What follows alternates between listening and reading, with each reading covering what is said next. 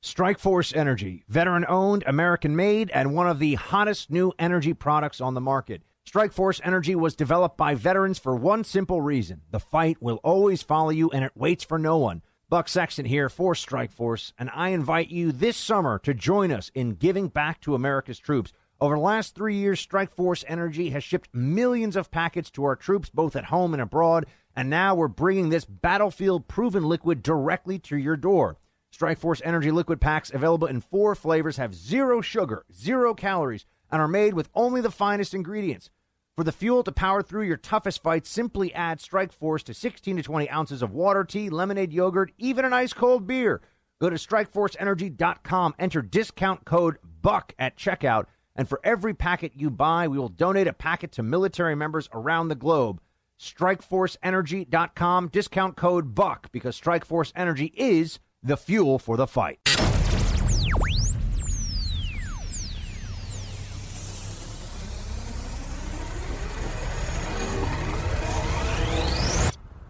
You are entering the Freedom Hut. The media flips out when Trump says there could be violence after the election happens, but we all know which side that violence is likely to come from if it were to happen. We'll talk about that and also allegations of racism against a Republican gubernatorial candidate. Looks bogus to me, folks. We'll talk about that and also what is rapid onset gender dysphoria. Here's a hint the left doesn't want you to know, so we'll talk about it. That and more coming up. This, this is the Buck Sexton Show, where the mission, Your mission is to decode what really matters with actionable intelligence. One small step. Make no mistake. America great. You're a great American again. The Buck Sexton Show begins former CIA analyst, former member of the NYPD, Buck Sexton. It is Buck Sexton. now. Florida elections are always competitive, and um, you know this is a guy who, although he's much too too liberal for Florida, I think he's got huge problems with how he's governed Tallahassee. Uh, you know he is an articulate spokesman for those far left views, and he's a charismatic candidate. And you know I watched those Democrat debates. None of that was, was my cup of tea, but I mean he performed better than the other people there. So so we've got to work hard to make sure that we continue Florida going in a good direction. Let's build off the success we've had on Governor Scott. The last thing we need to do is to monkey this up by trying to embrace a socialist agenda with huge tax increases and bankrupting the state. Welcome to the Buck Sexton Show, everybody. I played for you there some audio. That was from that was from Fox, where you had the uh, the gubernatorial nominee from the Republican Party for the state of Florida, uh, Ron DeSantis, and he was talking about the the Democrat candidate who just came through the primary. Or Florida just had their primary, and he was discussing their differences on policy. And he said what you heard there. He said that let's not let's not monkey things up. He means to to say let's not mess things up by doing things like what his opponent wants to do, which is a forty percent corporate tax rate hike, or you know any number of far left progressive policies. But you see, DeSantis' opponent is African American.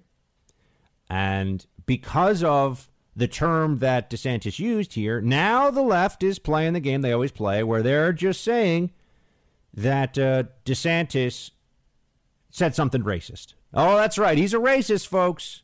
That was a, you see, that was a dog whistle.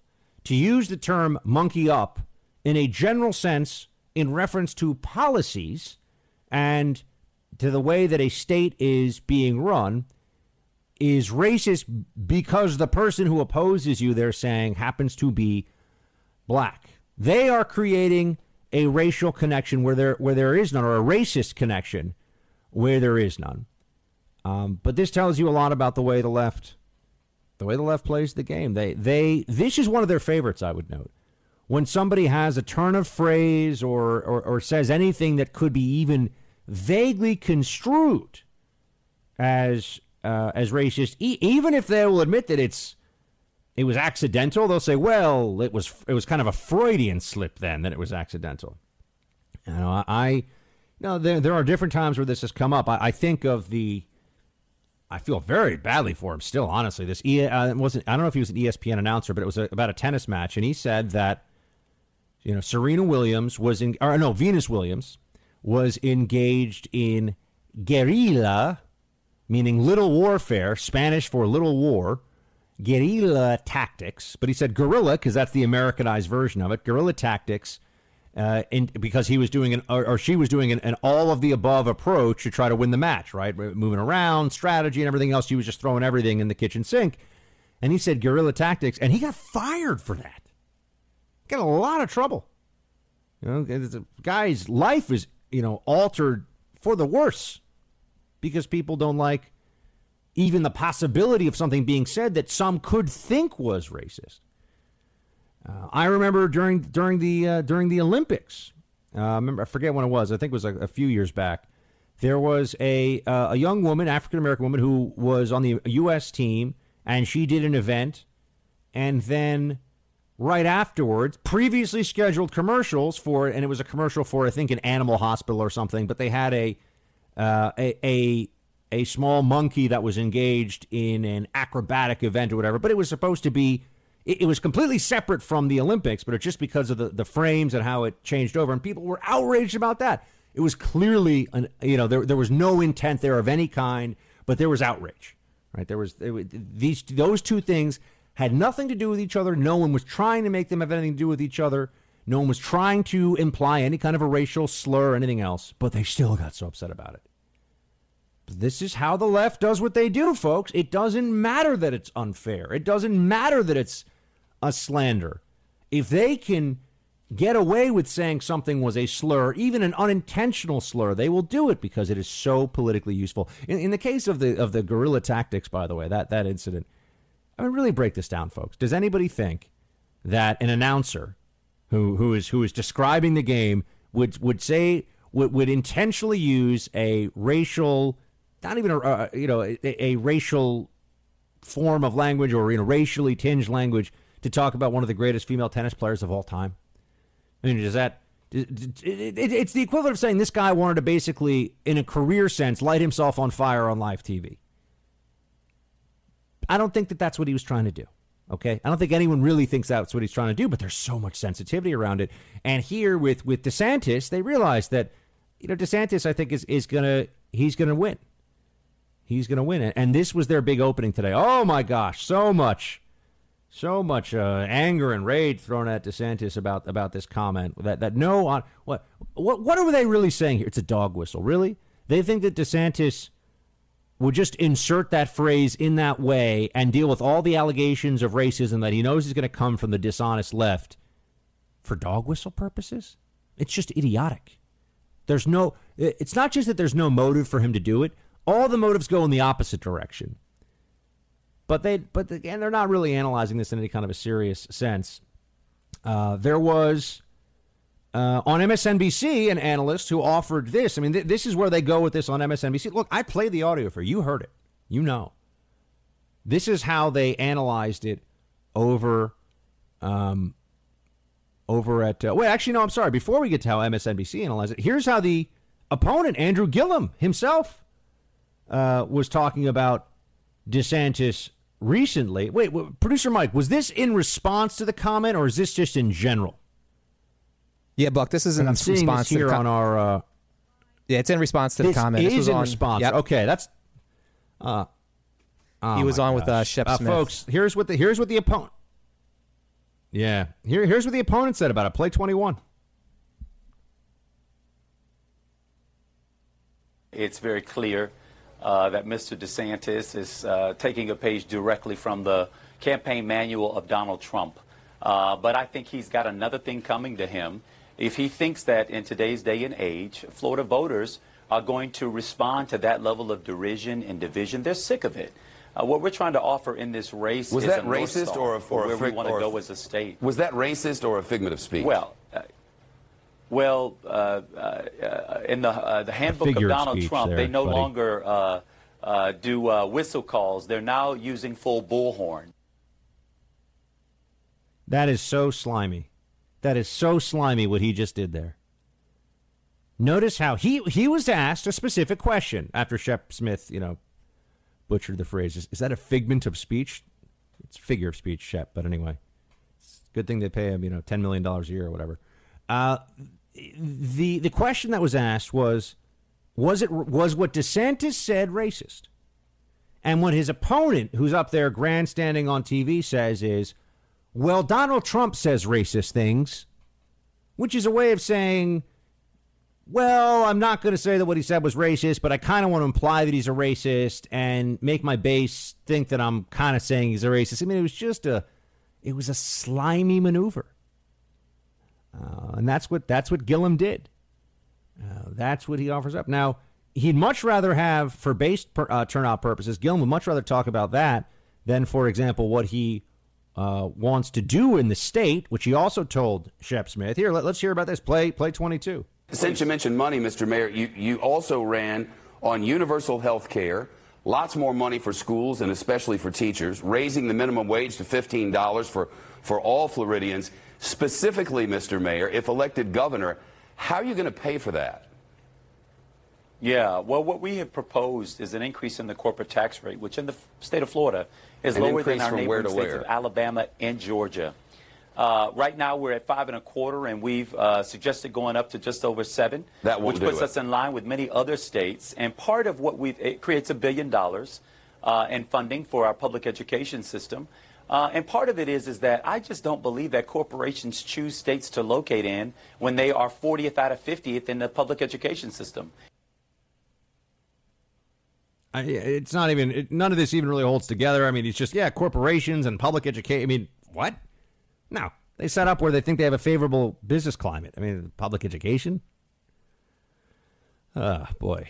Um, he also, I think he, he wants a fifteen dollar minimum wage. Look, it, it's the progressive, it's the pr- progressive wish list this guy's offering up, uh, and and the left is embracing this now. And you know, a, a figure he's he is uh, look, he's he's somebody who they probably are already thinking of at a, at a national level. I mean, he win, wins the governor's race in Florida.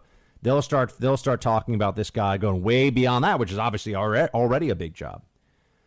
Uh, but it, it's so frustrating to see it, and, and I know that we've come to expect it. I know you expect it too, but to, to try to pile on to DeSantis here and say that he implied something racist, we, we, we got to push back against this this stuff with all with all that we can, folks.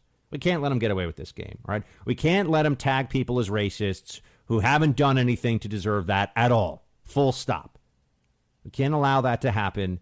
Uh, it's it's a smear tactic. It's a, a grotesque mischaracterization on purpose by people on the left. And you know, MSNBC jumped in. I mean, this guy went. This guy, uh, Mark Thompson, went even further. Play play twenty three. DeSantis the benefit of the doubt in thinking that he uses this term in non-racist ways otherwise and maybe didn't think it through. Is there any possibility of that? No, there's no possibility of that whatsoever. But you, why heard, would he you've use... heard people use the term monkey something up or no. You've not heard it ever? No, I, I, that's not. No, I don't. People don't say. Who says? I've never heard anybody say that. In, I mean, I've heard people say it in non-racist terms. I'm well, that, that's in in the environment in which I live as an African American. That's not something that's normally said. Uh, I don't know. I don't know anybody who says that. Frankly, maybe that's just I'm divorced for that. But look is not a dog whistle. When you say monkey in reference to an African American, he might as well have just said the N word. Donald Trump needs to condemn this.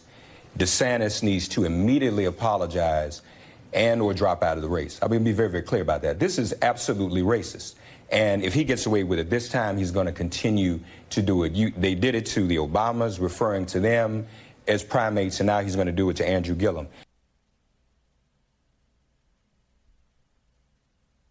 Monkey up to hack together hardware for a particular task, especially a one shot job, or an extremely uh, temporary uh, solution to hack up or mess up. That is from Webster's Dictionary, folks.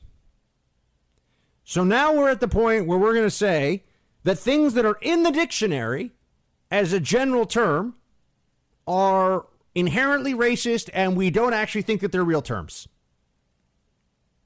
This is, uh, you're getting a snapshot of the leftist mindset here. It doesn't matter. The fact that you can go into a dictionary, as I just did, and find that monkey up is a phrase in common usage, but now you'll have commentators go on TV that say that it's not even a phrase.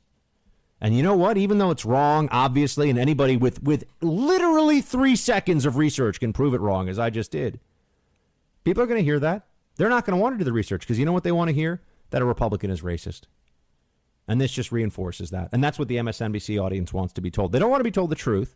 They want to be told that Ron DeSantis is a racist. So they put somebody on TV who will say, oh, that thing that he said, yeah, he's racist. And take it even further and say he might as well have just used an explicit racial slur.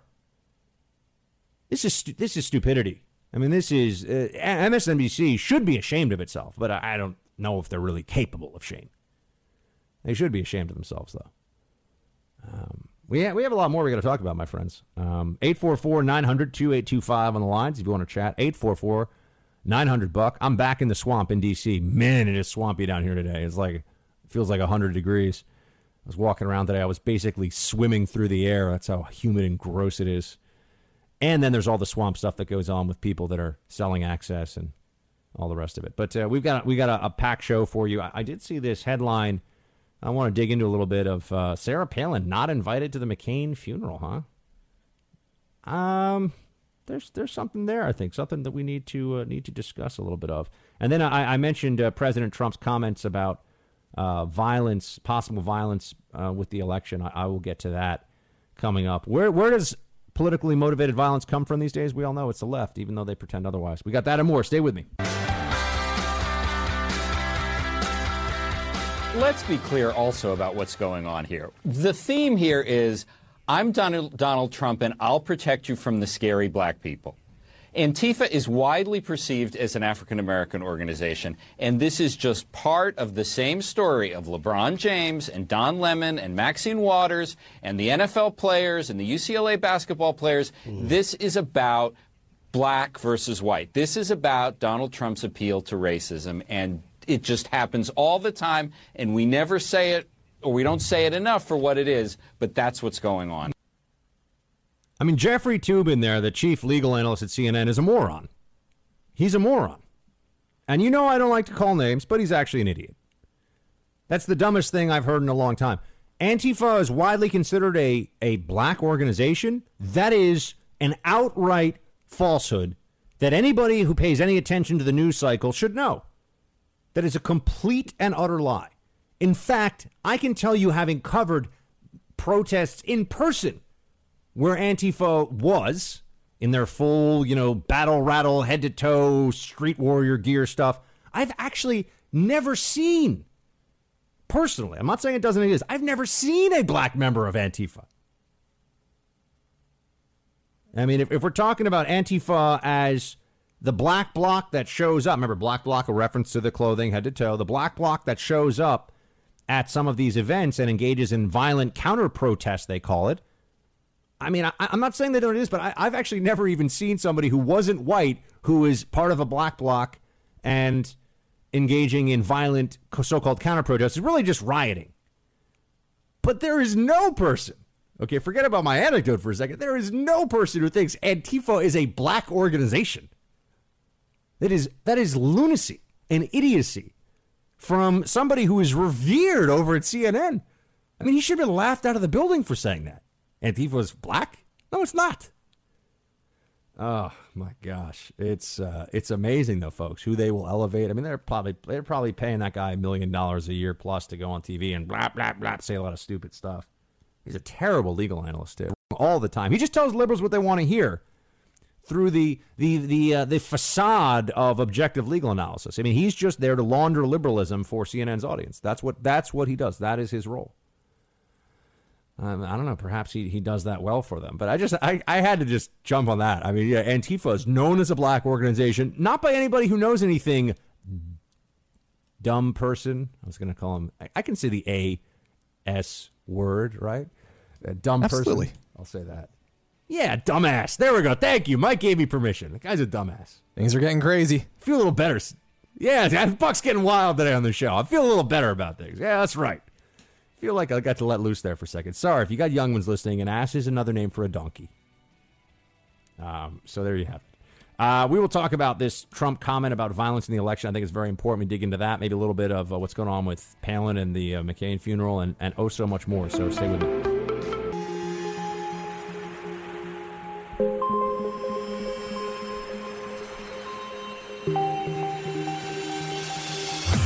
Holding the line for America. Buck Sexton is back.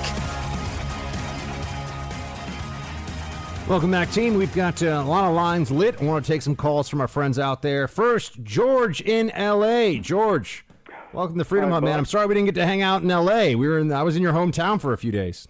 Oh yeah, and you saw the scooters. Those uh, Scooters all bird over the place, man. It's crazy. Scooters are taking Yeah. over. Really. Well, I just wanted to tell you, Shield High, Buck, you have really a sharp analytic mind, and to be able to sit there and look at all of these factors coming up and be able to comment on them uh, just Thank you, right sir. directly. I really appreciate that and your honesty and straightforwardness. And um, I, I I feel a kinship because I was kind of I'm old enough to have had uh, college ex- and graduate school experience to be able to look at things and you know uh, judge antecedent conditions and what the consequences are after you know they're there. And I just wondered, what do you think, or how how are we going to deal with these, um, uh, you know, neo-Marxist, Alinskyite type people if they can't or won't even deal with standard usage of the English language? Well, this is, you know, uh, it's become a big issue for me, and I've been thinking about doing more in-depth research. And quite honestly, I think there's actually a book, a book in this for me because I, I really want to attack the issue of the way the left uh, changes and then leverages and weaponizes language, and it's usually a gradual process, and it's something that has has had tremendous effect in our in our national uh, political discussion. And you know, th- th- how do, how do you deal with people that change language? I don't know. I mean, how, how do you argue with somebody who says, for example, that "monkey up" is not a phrase, that it's that it's inherently racist because it's not a phrase? That is a that is a lie. That is just not true. It's it's objectively not true. Uh, but how do you argue with somebody when they reject truth that, that is at their fingertips? By the way, it'd be very easy to find out. Uh, you know, I, I have a problem, and, and look, I'll be honest with you. It comes up even on my show where people will on my uh, TV show where uh, where you know somebody will say, uh, you know, undocumented immigrant, and they'll want me to say undocumented immigrant, and I'm just no, undocumented immigrant is not a th- that, that does not exist. This is this is conjured up. This is a made up phrase. If we are mm-hmm. talking about somebody who's in violation of U.S. law in this country when it comes to immigration, they are an illegal alien. Now that is the term. And the reason I won't call them an undocumented immigrant is that it's specifically designed as a term to make it seem like it's just a question of getting them the documents that they need and then everything is okay and they're just like other immigrants. But that's not what's happening. No, it, they're described in the law as illegal aliens. Yes, uh, and and the- so that's that's why? I, I you know. But look, they do they do this too with with uh, with, with abortion, with any number of things, where they they play all these games with language so that we can't really get to the truth of the matter. And, and you know, George, your, your question about how do we deal with these neo Marxists? One, we have to fight on these issues and not not concede. I'm going to talk about uh, and George, thanks for calling in Shields High. I- I'm going to talk about the rapid onset gender dysphoria issue in the third hour today of the show. I really hope you stay around for that, folks, because I've, I've read into this one in depth, and it has to do with transgender rights, which is considered very much in the vanguard of progressive ideology right now. I mean, they are really set on the whole transgender rights crusade or jihad, because I want to be inclusive, right? Could be for anybody. Um, but they're really set on this. And, you know, they they are fanatical. I mean, that's what you have to understand. They are actually fanatical on that issue and I haven't. I, I want to describe to you uh, why they're so upset and and what it is that bothers them so much about transgender uh, transgender rights, or, or this issue that affects transgender rights, I should say. Um, but uh, I wanted to. Hey, hey, Felix, Felix in Pennsylvania. We haven't heard from you in a while, buddy. What's up? Hey, Buck. Can you can you give me one Felix. second? Can you give me one Uh, second? I guess. gotta I mean, it's just- okay. I had just, unhook a trailer. just you, me, and a and a and a mid-sized U.S. city worth of our friends listening to this. So uh, sure, I'm Felix, sorry. we can okay, we can take a minute from you. Wow, what a sham! This whole thing. Yeah, I guess so, man. you're gonna have to give us some thoughts here. We're gonna have to move on. We got every line lit. I, I got a suggestion for President Trump. He needs to tweet out that Webster's def, you know, uh, dictionary definition on monkey up, and that that's the way to deal with it. I it. think you should. I think I think it would be a good way to deal with it because I, I think that Also, oh, hello. yeah, we're all listening, buddy. Okay, Felix, we got to go. I, I feel Felix, you know we love you, buddy, but a little too much. Uh, I don't know if he was trying to get the satellite uplink going there, or his comms were his comms were rough. We can't have rough comms here on the show. Bill in Mississippi. Hello, sir. Hey, Bill. I just wanted to say, hey, I'm here. You here? Mm-hmm. Okay.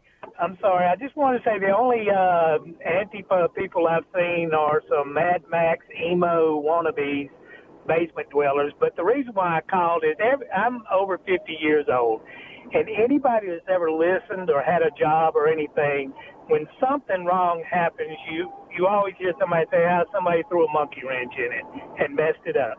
So that's a phrase that I've lived with all of my life is that somebody throwing a monkey wrench into something to mess it up. And that's all DeSantos was doing was using a phrase that all of us have used our entire life. Yep. Uh, I, I, I am not backing down on this one at all. I totally agree with you, Bill. There is no place whatsoever for people to, to well, what they're doing is they're lying. They're lying about what they think he said because it's on tape. We can all hear it and we all know what was going on. And it's just, you know, you think about how much damage could be done. If people like you and me, Bill, listen to the mainstream media and listen to the analysis on, on, on MSNBC, you know, think about the damage that will be done to, to DeSantis and his family and his reputation. It's it's really scandalous what they've done. I mean, it's really it's it's beneath contempt to call somebody a racist when you know they're not a racist just because you want to ruin them, and that is what the left is doing. That's what their that's their approach here. I think it's Yeah. And the thing that makes it so bad is every one of them know, and they've said it too uh, over their life, is, you know, somebody threw a monkey wrench into something and messed it up. You know, so, I mean, it, it's not like they don't know that. They just won't. yeah, I know they're they're they're they're playing dumb on this one right now because it serves their purposes. Bill, I appreciate you calling in from Mississippi. Shields high. You know, eh, the Democrats, Democrats, Democrats can't trust them. Can't trust them. You know they're always always playing fast and loose uh, with with the truth. By the way, we are going to talk uh, a little more in the uh, in the next hour for sure about uh, the uh, Trump, Trump Mexico trade deal that, that they were saying was not only was the deal not going to happen, they were saying the deal was bad and that we were heading for a trade war. Now it looks like the deal is happening and everybody thinks it's a good deal and we have Trump to thank for it. When does when does the president get credit for this stuff? I know that I'm supposed to sit around and weep about what my imaginary eight year old daughter thinks of, about Trump's comments on Hillary. I know that that's what they want me to do. Oh my gosh, Trump and Hillary. Uh, but no, I just look at what's happening to the country. I look around and I see so much, and I hear about so much prosperity. And you know, I I, I visited uh, one of our one of our sponsors actually here on radio. I, I visited one of our sponsors recently, and you know they've gone from a couple of hundred employees to over a thousand employees in just the last you know eighteen months or so. Uh, and you know, I, see these things, and, and I know that you're ta trying to take a snapshot of what's happening to 320 million people across the country, but you know, I remember what it was like during the Obama administration when we were being told that America was going to have pretty much uh, lackluster growth and our best years were behind us, and you know, we just need to find a better way to distrib- redistribute the wealth that the country already had. That's gone away. Doesn't that feel better for everybody? Don't you feel like I feel like I've got more of a shot? And I'm in a brutal business, by the way, but I really do. And I feel like uh, I feel like there's a better chance right now because of the approach the government's taking. And really, what I mean is, it's less likely that the government's going to to get in my way, and that's enough. That's helpful. Uh, it's just such a change in tone. You know, they were writing they were writing editorials about uh, you know in the in the latter part of the Obama administration about how you know it's not Obama's fault the economy is not so great and you know this is just the way it's going to be. And now we're finding out what was it today? They actually had to revise upward GDP growth of the last. I think it's from 4.1 to 4.2. Even better. It was great, but it's even greater now. You know, we went from like A, you know, we went from getting an A to getting an A plus. And some are thinking that when it comes to economic growth in 2019, we could be getting an A plus plus. And I will, I will tell some of you. I don't know if it's still in our archives. I should find it. You know, late last year, I was I did a whole show where I said, guys, I'm telling you, 2018 is going to be great. The economy is going to be booming. Don't listen to the naysayers. You know, the stock market got so hot last December, and everyone, you know, with cryptocurrency and everything else. I said, no, Trump, he gets it. He doesn't have these ideological hang-ups about how you didn't build that, or you know, it's not you know, uh, America's not as great as we think it is, and we really need to do more for other countries. And climate change is a big national security and economic issue we have to address. I mean, all the those are ideological impediments to national success. We don't have them anymore because we got a different guy at the top and different people around him that are executing on an agenda. All right, I know, I know. More on that in the second hour. I got to finish up on this notion though of uh, of violence if Trump were to or if the Republicans were to win, because uh, the, the left is trying to make a lot of this, and uh, I've got, I have definitely some analysis to share with you on that. I think I'm going to hold off on some of the Bruce Ohr and the latest on the Trump Tower and the collusion and all this other nonsense until tomorrow, because my colleague John Solomon at the Hills just broke a big piece on it. But I want to I want to have John probably join us on that one because I want to get into the details with him because he's the one who broke the story. So we'll get into that probably tomorrow. We, we got a lot more coming, though, team. Um, and like I said, that third hour, you really, if you find the whole transgender rights thing interesting, uh, you really got to stay with me to the, the third hour today of the show. So uh, we'll be right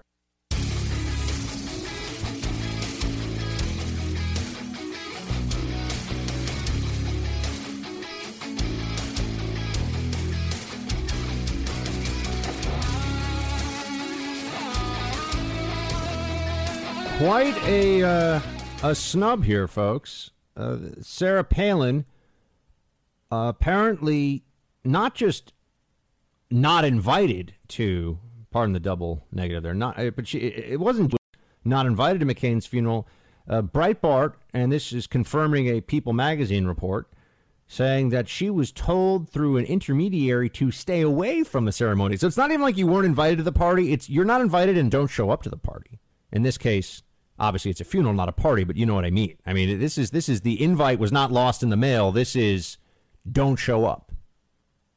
Don't show up. Um, this is uh, wow. You know what a what a slap in the uh, what a slap in the face. I'm I'm actually a little. I, I, guess there was a lot of bad blood there for a long time, but anyway, you know, thoughts and prayers to uh, McCain and his family, and you know, I know it's a tough time for Meghan. I saw the um, uh, I saw the video today of her, and you know, look, she lost her dad. I mean, I can't, I can't imagine. Uh, very, very difficult thing. Um, but there, you know, the politics around this, folks. There's still a lot of people reporting on it, and uh, you're going to see more of this. And with the whole Palin situation, wow. Uh, but I, I, did want to finish up on this. Trump warns of uh, of violence um, if Republicans lose the fall elections. You know, the left is saying this as though Trump is somehow instigating or he's the bad guy here. Uh, and what they really mean is Trump is pointing out that the violence comes from Antifa.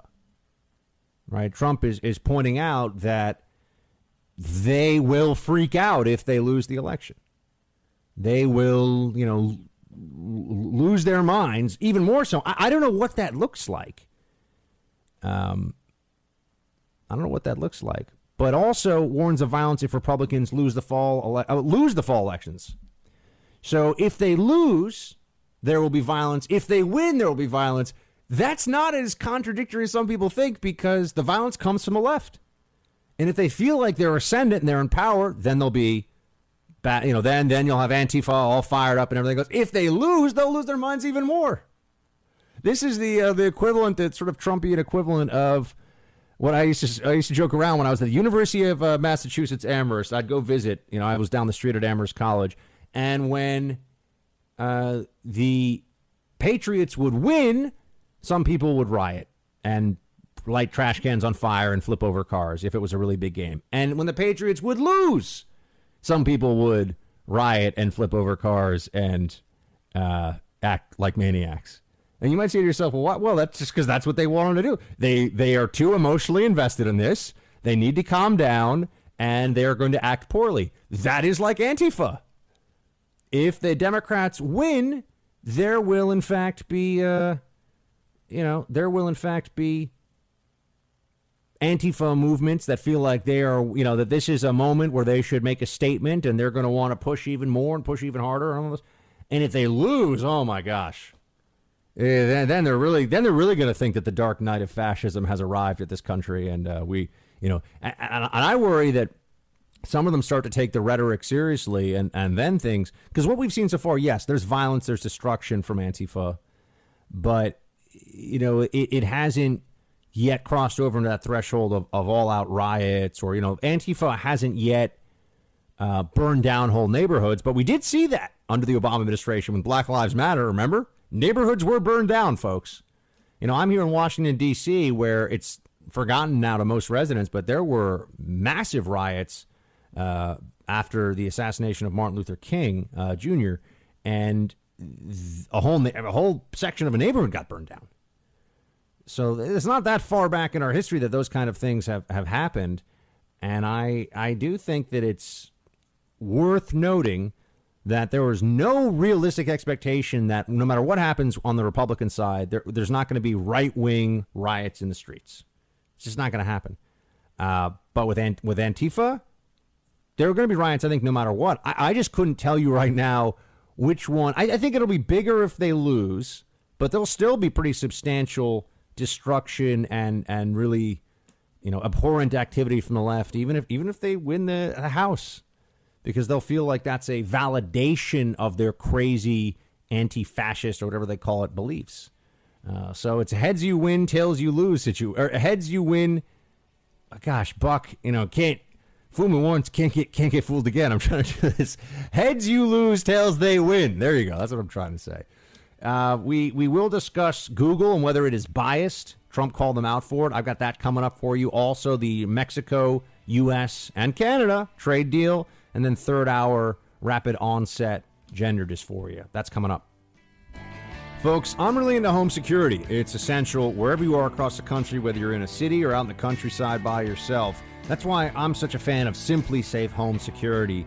I know I talk to you about them on the show regularly. It's because they're an incredible company, folks. I got some news for you. They're worth over a billion dollars now. With a SimpliSafe system, you get protection against intruders, fires, working even during power outages or down Wi Fi. So if somebody comes in, realizes you have a SimpliSafe system, and tries to break it, it'll keep working even if they smash your keypad, okay? The system is so easy to use. Even I can use it. I'm not so good with technology. I'm telling you, this is the system for you. Order your SimpliSafe system now. My listeners get free shipping and free returns. Just visit simplisafe.com slash buck. That's simplisafe.com slash buck protect your home today with, again, simplisafe.com slash buck. $14.99 a month for full monitoring, folks. Check it out for yourself. Simplisafe.com slash buck. Yeah, I think Google is uh, really taking advantage of a lot of people, and I think that's a very serious thing, and it's a very serious charge.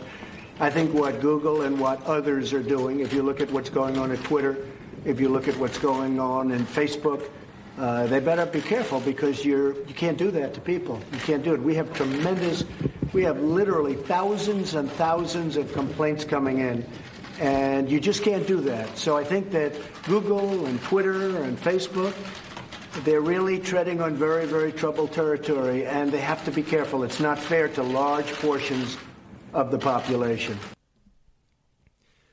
The president still uh, still staying staying on message here about these social media giants and the way that they are affecting a discourse in this country, folks. Uh, it's this is the single most important issue that people don't get fired up about right now. I, well, some people do, but you know, this should be considered a much a much bigger thing uh, in the minds of a lot of folks, in my opinion, than it is, uh, because this they, they can control the way we discuss political issues. They can control the way that information is shared, and they can do it without having, uh, you know, transparency. They can do it without us even knowing what's going on. Right? At least when they used to have the the full mainstream media at their disposal, at least when that was the case, it was clear who was saying what, and it was obvious that they were, you know, presenting one side of the story.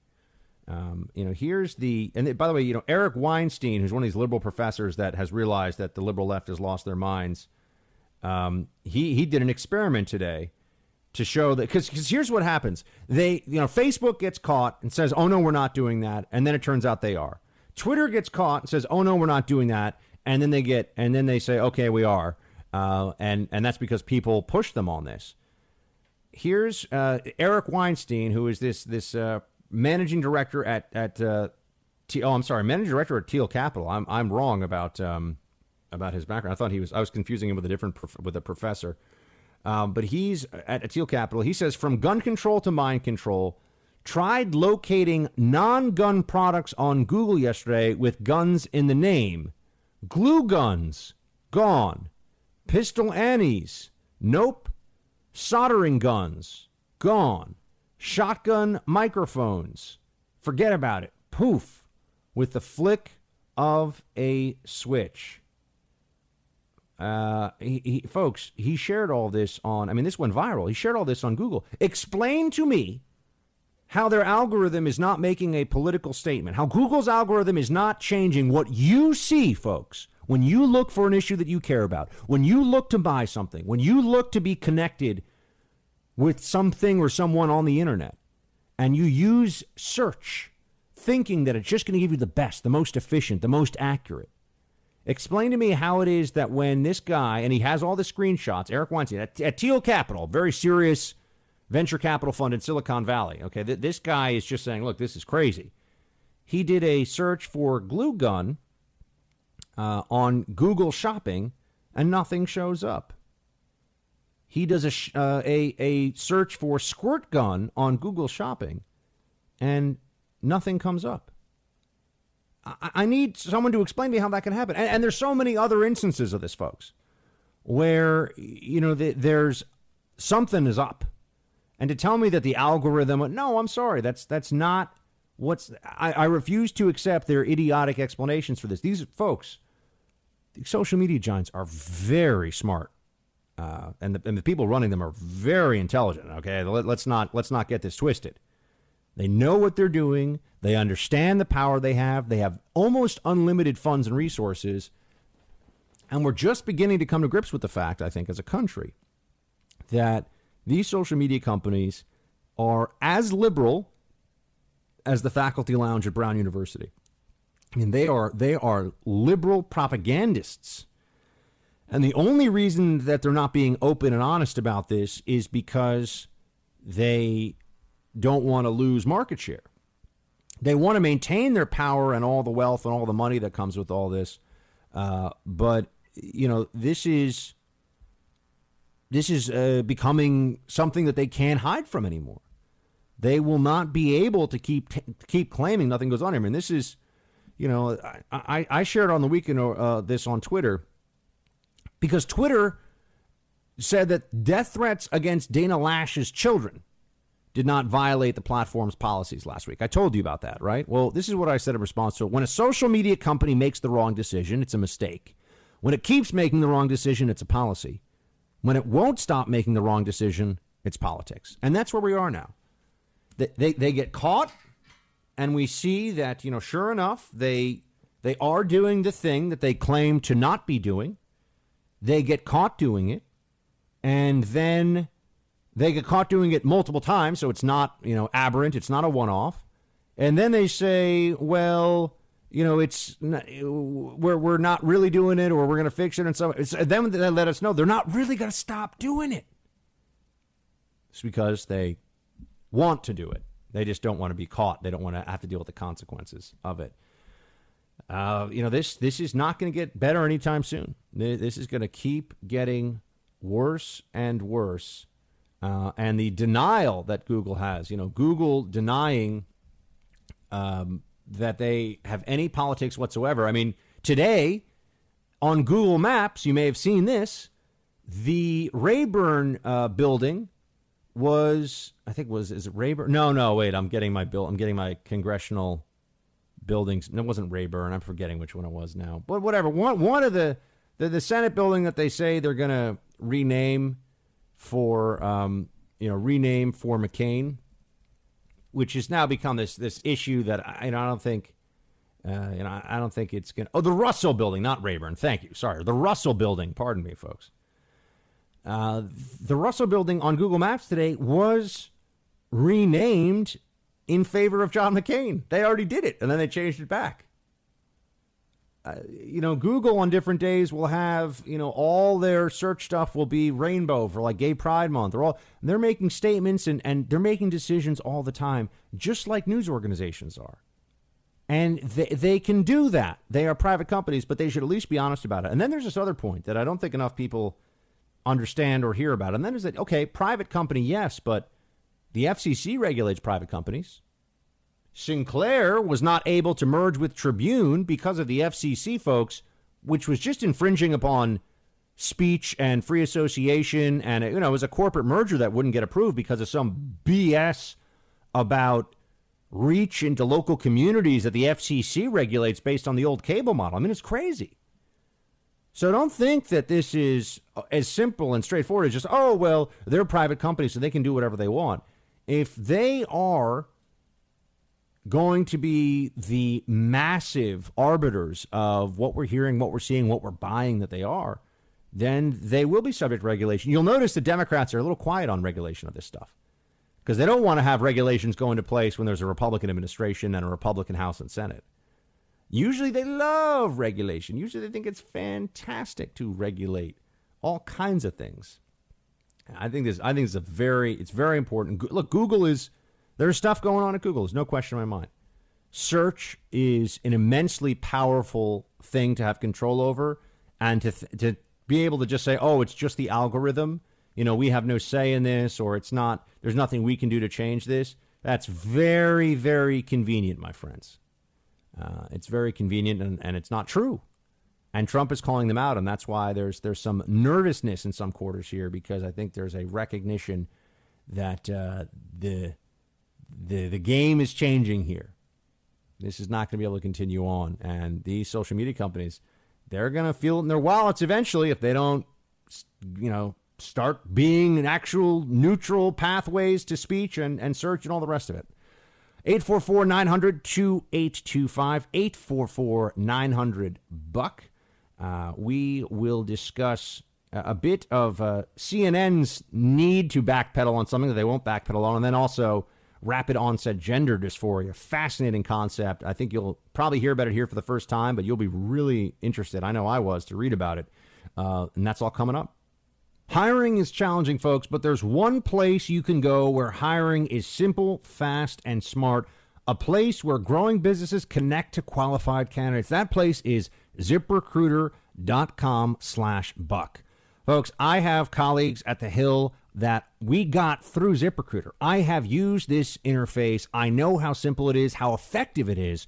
If you want to hire somebody for any job, but particularly if you got a job that involves any kind of a skilled labor or you need somebody, you know, quickly who's the best at whatever it is, you want to go to ZipRecruiter. Go to ziprecruiter.com slash buck ziprecruiter.com slash buck folks. That's what you want. I'm telling you you can try it for free. That's right free at this exclusive web address. Hire for whatever your job needs are at ziprecruiter.com slash buck. Ziprecruiter is the smartest way to hire. You're going to get great candidates so quickly and fill that job with the best possible person at ziprecruiter. I'm going to tell our nafta partners that i intend to immediately renegotiate the terms of that agreement to get a better deal by a lot, not just a little, by a lot for our workers. A Trump administration will end that war by getting a fair deal for the American people and the American worker. The era of economic surrender will finally be over. I think it's a very growthy trade deal. This thing does a lot. It keeps the integrated supply chain going in North America. That is huge for business confidence. Um, it opens up a lot of markets. It protects uh, intellectual property. It actually extends some patents and copyrights for new drugs. All this is very helpful. It protects workers. Okay. It has a higher domestic or North American content. That's a good thing because you know we don't really want China to uh, to come on and encroach. They won't let us in their place, so we're going to have to protect our own workers. It shows you two sides with goodwill can sit down and work out what is essentially a free trade deal, free trade, fair trade, mm-hmm, and mm-hmm. get it going. Nobody thought we could do it. You know, it wasn't that amazing. That was Trump on the campaign trail saying what he was going to do. That was then, and this is now. Larry Kudlow saying, "Yeah, look, we got this deal going. Looks like it's going through. It's great. It's pro growth, protects us, but fair to them, and it's just going to be good all around." But wait a second. I thought Trump was a buffoon who couldn't do anything on the economy. I thought Trump didn't know anything. Oh, wow. Following through on yet yet another promise here. And this US Mexico trade deal is looking good. You know, I had a union uh, rep who was very union like on my uh, on my TV show today and and we I got to talk he was a represents a steel workers or iron workers or iron workers I think and uh, he was saying, yeah, you know, this we got to see what's in the fine print, but it's actually a pretty good deal. So I'm like, oh, okay. So now we get even union people are saying it's a pretty good deal. Free trade people are saying it's a pretty good deal. Maybe it is just a pretty good deal. And, you know, at, at some point, I think it's fair to take stock of what the media was saying was going to happen versus what has happened. Trump said he was going to get a great deal. Here we are now talking about this deal. It could be really, really good. What were they saying about this, though? Um, they were they were claiming that well here here's what they were originally saying. Play clip four. We're in the nascent stages of a full scale trade war, and the president simply seems to want to escalate. It's not just my state that is involved here, it's our nation. It has significant consequences for us here at home, not only just economically, but politically. If you alienate Mexico over the wall over, and, and over NAFTA, what you end up doing is electing this summer a much more nationalistic, much more radical Mexican president who will not cooperate. Well, that's what they were saying. Now, where are we? Oh, well, why don't we hear from, um, why don't we hear from the Mexican government actually? Because you know you're hearing there, oh my God, it's, it's going to be so bad. Trump can't, you know, Trump, we're in a trade war, and Mexico is going to respond with all kinds of punitive. First of all, what what tariffs? I mean, is Mexico really going to get in a trade war with us? I, I don't think so, right? Uh, but what does the Mexican government think of this? Because I'm sure that there's some Democrats who in their usual whatever Trump is doing is bad, whatever Trump is for, I'm against mindset would say, well, you know, the Mexican government's not they're not getting as good a deal here or something. Well, here's what the Secretary of Foreign Affairs for for Mexico says. Play five. It's really significant. I think it's a breakthrough, and it shows that uh, two countries can actually get together and, and, and do a good deal, a good deal for both of them that is reciprocal, that is fair, and will allow growth on both sides. It's good for Mexican workers, it's good for the American worker. I think this is a brilliant deal. Uh, okay. So, can someone tell me where where Trump has been wrong here? Can, can somebody tell me uh, how you know how this is the disaster? Oh, it's a trade war, and look what Trump is doing. And um, meanwhile, you know, we see this, and this is looking good all around. For I mean, isn't it just amazing when you? At what point do we start to say it's it's? It must be like the media doesn't really believe what they're saying, or or they just don't mind being wrong all the time. They are wrong all the time on this stuff. They keep being wrong when it comes to Trump. This is why you know, even when I'm not even sure. And hey, those of you listening to the show know early on with the whole trade thing, I was saying, guys, Trump has earned the right in my mind to do this his way. He's beaten the he's beaten the conventional wisdom so many times. Am I really going to be the one to sit here and say, well, I, you know, free trade, free trade? He has single-handedly changed our national conversation about trade. Broken us out of the constraints of whatever the trade deals were that we had were the best deals. It's just it makes no sense when you approach it just as a reasonable person but the echo chamber effect was so strong. Trump has broken out of that, and now he's already getting results. And even though he is showing results, they're still wrong all the time. Here's a on on CNN. This was just in the last in the last few days.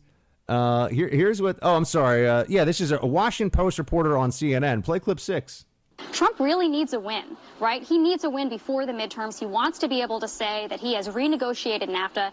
In that case, he needs Canada on board. You had this very short window to get Canada on board. Otherwise, the whole deal could fall apart on the Mexico side. We love Canada, and we want to have Canada as part of the deal. But in case of there that for whatever reason Canada is not able to join, we'll, we'll still have a deal with the U.S. and we'll move on. So that was what they were saying. You know, okay. And to be fair, not a full scale prediction that Canada wouldn't be a part of this, but you know, very very concerned, and Trump needs a win. Here's a headline from just a couple hours ago, folks. Canada rejoins NAFTA talks as U.S. autos tariff details emerge. You know, this is, uh, it's almost like Trump's approach to all this stuff is working, and he's right, and these naysayers are are wrong. And the haters in the media, that's right, the haters in the media, they are just they get angrier as they go along because Trump keeps showing that he understands this stuff better than they do, and he's in a better place uh, on this one. And, uh, oh, by the way, this is oh, oh, over at MSNBC. Here's what they're saying about the deal. Play seven. I think it's a great big PR stunt. This isn't uh, MAGA, okay? This isn't going to do a lot for the American economy or workers. In fact, NAFTA was never a problem. The whole thing is like a phony issue. He's just making everything up as he goes along. He, there is no there is no deal. He says he can get Canada to step in and do a deal in a day. No, no, he can't. He's come up with a name for a deal. There's only one problem. He's got no deal. How wrong can one guy be in one day? I mean, Joe Scarborough seems like he's trying to hit the, the Guinness Book of World Records. And, and with Scarborough, this is just all about ego, by the way. You know, he he he feels snubbed by Trump, and now he's trying to tell everybody how terrible Trump is all the time and act like he's so much smarter than Trump when he, he's just making a buffoon of himself. I mean, that the U.S. Mexico deal is a PR stunt? That's just idiotic. And and trade real trade experts say that we, eh, no matter what, need to update NAFTA. It's not a PR stunt. So you've got idiots going on TV at MSNBC saying stupid stuff. You got Joe Scarborough there who just looks, you know, all, all the time. It's the same thing with him. looks like Trump is, you know, putting the proverbial turd in the punch bowl in front of him. And eh, meanwhile, the country's actually getting getting a great deal out of this, and things are going really well. And it's because of Trump. I think um, the reporting of this story got mixed up, and in the course of a criminal investigation, we were not the source of the story. I find it to be, and obviously this is a high bar, one of the most humiliating and scandalous moments in the entire media behavior of the Trump Russia saga. You know, I've been on your show to talk about a lot of these humiliating moments, and this might be one of the worst ones yet. Um, keep in mind that in addition to all the facts that you just said, what's so crucial about this is that after Lanny Davis went on CNN with Anderson Cooper, and to Anderson Cooper's shock, admitted that everything CNN had been breathlessly hyping is true, was actually false, namely that Michael Cohen was there when Trump learned about the Trump Tower meeting in advance. The Washington Post and the New York Post listened to that and they said, wait a minute, we independently confirmed CNN stories based on an anonymous source, and our anonymous source was Lanny Davis, who's now saying the whole thing is false. So they did what they had to do and what they sh- what they should have done, which is they retracted the story. They outed their own source. They said our anonymous source is Lanny Davis, and we now retract it because he says it's false. CNN couldn't do that because they lied to the entire world. They said, as you just played, that they tried to get a hold of Lanny Davis and he refused to comment, when in fact, of course, Lanny Davis was also their source, and they don't want to admit that they lied to the world, so they're they can't retract the story. Um, and they can't admit they lied, so they're just continuing to stick to what everybody knows is a lie, but not many people care because people think, a lot of people anyway, that it was done for the right political agenda. I gotta tell you, that was Glenn Greenwald. He was on Fox there on Tucker Show. He's totally right, folks. Uh, this this debacle at CNN is delicious. You know, it's not an apple, it's a banana, or it's not a banana, it's an apple. Facts first. The most trusted name in news. All that stuff. CNN so full of crap. First of all, they they you know, they, they always talk about their reporting, and and they're really just often printing gossip about Trump from whomever they can get it from, and and they don't care if it's true, if it's plausible. It, doesn't really matter. It doesn't really matter. They they're really just looking for a way to hit Trump, and and any excuse that they can get to hit Trump, they are uh, they are happy with. And even if it means that they have to eventually walk it back or, or admit that it was, you know, total and, and utter nonsense, they, they just they just don't care. But in this case, it's so over the line. I mean, they have gone so beyond the bounds of, of what a news organization should be, you know, willing to do here, or, or you know, how it should correct itself, how it should police itself.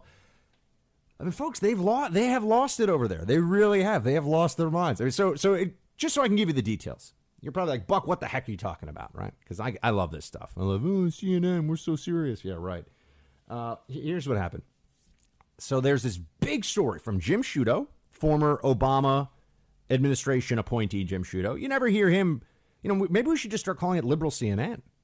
You know, they used to introduce me on CNN's air as, you know, conservative political pundit. And then they would say, and political analyst Van Jones. Well, why am I conservative political pundit, but he's just a political analyst? Someone explain that to me. I mean, I actually spent real time working for the government. He's some guy who got famous for getting fired from the White House, right? I mean, what, what exactly makes that determination? You know, we should just start saying liberal CNN, liberal ABC, you know, liberal MSNBC. They say conservative Fox News. So why not? But but liberal CNN with uh, Jim Sciutto, uh, Bernstein, Carl Bernstein of Woodward and Bernstein fame. Man, that guy's been dining out on that whole thing for a long time.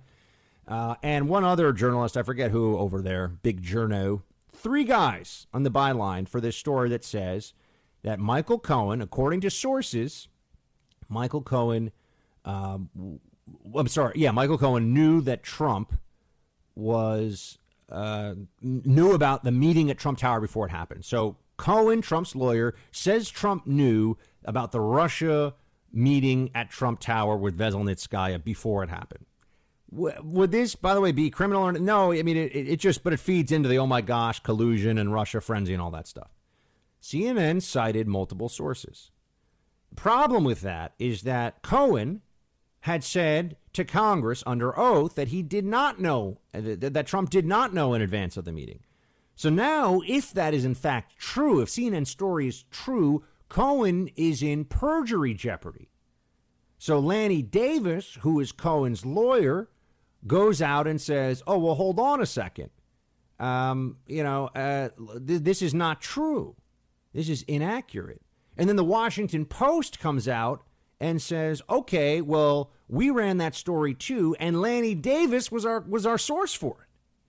So Lanny Davis was the source for the Washington Post version of the Trump knew about the rush about the Trump Tower meeting. Donald Trump Senior knew before it happened. The Post says, "Okay, Lanny Davis was our source. If he's saying that's not true, then it's not true." CNN, however, refuses to, or the Post retracted their story. CNN refuses to retract their story, claiming multiple sources, and they say that uh, you know that their critics don't know the full extent of their sourcing, and so they won't change anything. They won't walk it back. And then on top of it, you look at this, you say, "Hold on a second, who's going to know more about this?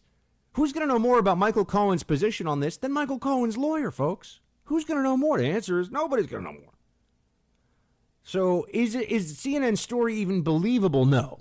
It's not believable now that that Cohen says that Trump or Cohen's going to testify to the special counsel. That's what got people really excited. That Trump knew about the Trump Tower meeting before it happened. Right? It's just not it's not credible as a story. But then on the sourcing issue, here's where CNN got itself into a lot of trouble, uh, and this is why they won't back out of it.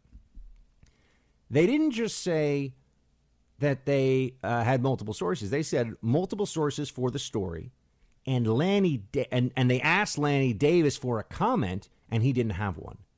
They were intentionally trying to throw people off the scent of their source, who clearly is Lanny Davis, at least one of their sources, right? I mean, clearly it's Lanny Davis, okay, to anybody who's being serious about this.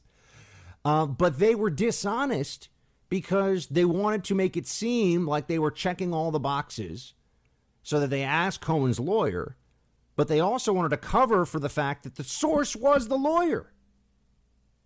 This is, you know, this is like padding a bibliography when you're writing a paper. You can't do this. It's unethical. It's wrong. And CNN did it. And they're not going to walk it back because they know that in the current media climate, it would create an even bigger feeding frenzy for them to walk it back, I think. And the reason for that is this isn't this goes into this big bin of this was not a good faith error.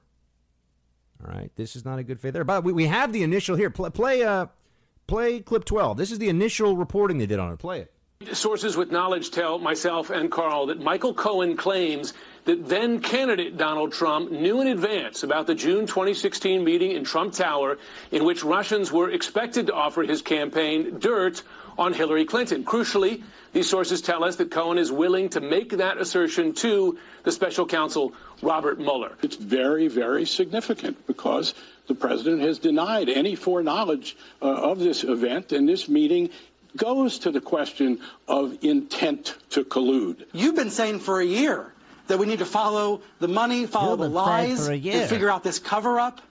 So, how did you do it in this case? Talk us about how you got this reporting. Well, well, I talked to sources. Cohen was saying that Donald Trump, the candidate for president of the United States at the time, had authorized the go ahead for that meeting to take place with his son. all wrong, and and and if not outright lies about the sources, certainly dishonest, certainly uh, trying to play fast and loose with the truth. And let me just say this, folks. You know, this is, you know, see, if CNN wants to be the opposition to Trump, that's fine. They have a First Amendment right to be the opposition to Trump. But we all have a First Amendment right as well to say that they're being dishonest about it, that they're lying, that they are often guilty of fake news. And, and this goes into the theory that I've told you for a long time, which is that when you have every wrong media story that has to be retracted or corrected is damaging to one person and one political uh, one political party, and never do they have to retract or correct a story that is favorable. We understand that there's more at work here than just making errors. This is agenda driven. And I don't even think that they necessarily get that. They're not upset about the mistakes they've made. If it's damaging enough in the short term to Trump and feeds enough of the anti-Trump frenzy, I think they are they're fine with running fake news and then doing triage afterwards. They'd rather run with the false story that's damaging day one and then day seven. Because remember, they don't correct it right away. They slow walk it. They and then day seven they'll issue some and not retraction but a correction. Oh yeah, so the basic premise of that whole story wasn't correct, but you know we stand by the rest of it. This is how this is how they play the game over there, and this is why all of the chin wagging and all the pompous BS from the the biggest names at CNN, people are just rejecting it. You know, and, and anyone who's being honest with themselves, you know, if, if you want that, if you want hashtag resistance, you should turn on MSNBC because at least you know what you're getting. With CNN, they are living in a fantasy land and that this story is still out there and they think that they can get away with this, oh, yeah, multiple sources stuff is preposterous, utterly and completely preposterous. But, you know, this, this is what you're dealing with. You know, the most trusted name in news. Yeah, right. All right, team. Stay with me. We'll be back in uh, just a moment. We are going to talk about the rapid onset gender dysphoria, which is, I think you're going to look, we're going to go deep into that discussion. You'll know more about it from listening to this show than I'd bet pretty much any other show in the country right now, because I really have done some research into it. Very big, uh, well, scandal on campus about this, but it affects the whole discussion about transgenderism and transgender rights and tells you a lot about the tyrannical left and how it does what it does. We'll be right back with that and more. Also proved that the polls still are, are, are pretty useless when it comes to some of this stuff because none of the Right. polls had him winning, um, which just makes you think, okay, who, who knows what's actually going to happen when you when you get to November? Yeah, it's sort of what we saw in 2016 too. A lot of the pollsters scratching their heads trying to figure out the result after Why the fact. Andrew Gillum Right. here, the Tallahassee mayor the, on the Democratic side, I read uh, this morning he didn't lead in a single poll in the run-up to this. So uh, that tells you, you know, we're, we're sort of flying blind still- as political journalists trying out. to see what's going to happen. Yeah, Exactly. exactly. Florida, when people start talking about a blue wave, you ought to point out to them Florida is likely to be a desert island for the Democrats with no wave at all, given these kind of outcomes. And by the way, in Arizona, President Trump was very gracious and supportive of Congresswoman McSally. She was the first woman to fly in combat and uh, has a remarkable record. She's going to win the Senate race there. And again, this so called blue wave is going to disappear in the sand. And I think you're going to see, if anything, uh, more of a red wave by the time we get to November than a blue wave. You know, folks, you, got a, a bunch of uh, a bunch of insights there uh, from uh, well, one was that was from what CNBC's Becky Quick uh, talking about Florida, and then of course our man Newt Newt G Newt Gingrich. Uh, th- that for for the the pollsters out there, they got to get this one right. Meaning they got to get the midterms right, or else people are really going to start asking some some uh, some tough questions about what exactly is the utility of all this all this polling.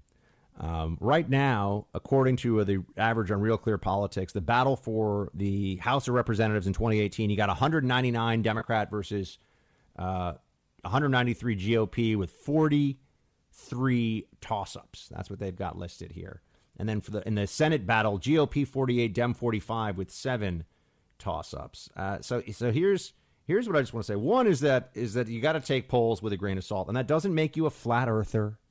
You know, a lot of people out there are still, oh, you know, the pollsters are. uh," We saw what happened in 2016. I, I will never forget the New York Times saying that Hillary Clinton had a 97% chance of winning the election on election day. 97% chance, folks. If I told you you had a 97% chance of waking up tomorrow and feeling fine and a 3% chance of dying in your sleep and not waking up, I think most of you would sleep okay. You know, I, I don't- think, I mean, I, I think that you'd be like, well, that's not amazing to hear, but if I told you you're 50 50, you probably wouldn't sleep a wink, right? But 97% chance of waking up tomorrow, you're, you're gonna you're gonna take those odds. You'll be okay.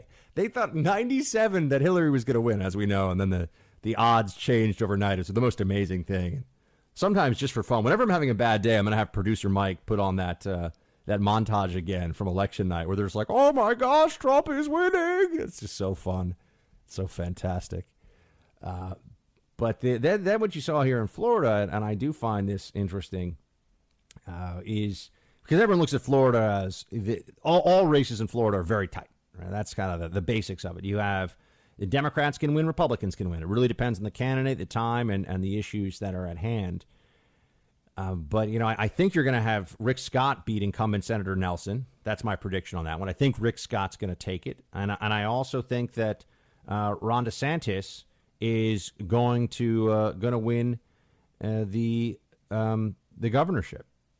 You know, I, I, I do think that that it's likely that DeSantis is going to come out come out on top there, and you know, this is this is where we start to get into what happens if the Demo- what happens if the Democrats don't win. I mean, I know we've been discussing this all along, but I don't know if they can handle. You know, they might actually make good on their whole like I'm going to move to Canada. I mean, they some of them might flee. I don't know if they can handle two more years of Republicans in control, even though thing, not only are things good in this country, it's not like their life is so, uh, you know, their life is in such disarray because of Trump. I mean, that's all just that's all just their their perception. By the way, I, I just got to tell you all, uh, tomorrow we're gonna have a an interview on Hill TV. I believe we're gonna air it tomorrow that I did with Alyssa Milano. That's right, that Alyssa Milano um, of Twitter and Project Runway fame. Uh, she is an activist now, mostly, not even really an actor anymore. And I'll just tell you this: uh, it was interesting to go to her mansion in her gated community uh, and have to get through armed security at the gate and be on a list just to even get on the roadway to get within miles of her house. And then, of course, the gate at her house and the security that came up and met me there, or at least the personnel who met me there. Um, and and of course, she's very pro gun control. And I, I got to tell you, you should watch the interview because I thought I was too polite, which is a problem, which is a knock that some people have on me is that I, I am I am too polite to people. It's just you know my parents raised me right, but in media, you kind of sometimes you got to be a little bit of a jerk, and I got to work on that a little bit. That's that's a note for me. She thought I was mean. She thought I was mean. She was complaining afterwards that I was mean to her. And I'm like, uh, mean to you? I, th- that was the biggest cream puff interview. I'm like ashamed of how friendly and, and, and kind I was. I mean, I asked her some questions that she had trouble with, obviously, but, you know, I was very nice. But uh, for all her millions of Twitter followers, she, she doesn't like it when somebody asks her a real question. So get ready for that tomorrow on Hill TV. You know, I was out on the left coast for a few days, and they got a lot of coffee shops out there. But y- you know what they didn't have, my friends? Coffee that's all about freedom, America, and deliciousness. That's what you get with Black Rifle Coffee. Okay, this is my coffee company. This is my coffee brand. It is delicious. And when you go and check out their website, you'll see this is a company that's all about veterans, patriotism, and giving back to the veterans community and to America. You will love these guys. I know them personally. The folks at Black Rifle Coffee are doing it right top to bottom. Go to blackriflecoffee.com slash buck. You'll get 15% off your order. That's blackriflecoffee.com slash buck. Do what I do. Join the coffee club. They'll send it to your front door every month. You'll have all the coffee ground up, whole bean or K cup, whatever you need, they've got. They've even got a decaf option for you now, folks. Go to blackriflecoffee.com slash buck. Again, blackriflecoffee.com slash buck for 15% off your order. If you want the best home security system on the market, one that you'll find intuitive, easy to use, unobtrusive in your home, right? It fits right in with whatever you got. It's not some big system, it doesn't require installation. You can do it yourself, folks. SimpliSafe is what you want, okay? They give you 24 7 monitoring for only $14.99 a month. CNET, PCMag, the Wirecutter all have said SimpliSafe is their top pick for home security. I have a SimpliSafe system at home. Let me tell you that it gives me a little extra peace of mind knowing that whenever I close my door, I know that my windows, uh, my front door, and fire, uh, all kinds of possible concerns, leaks, burst pipes, intruders, all that covered because I've got SimpliSafe. Order your SimpliSafe system now. My listeners get free shipping and free returns by going to simplisafe.com slash buck. That's simplisafe.com slash buck. Again, one more time for the best system in the business, simplisafe.com slash buck.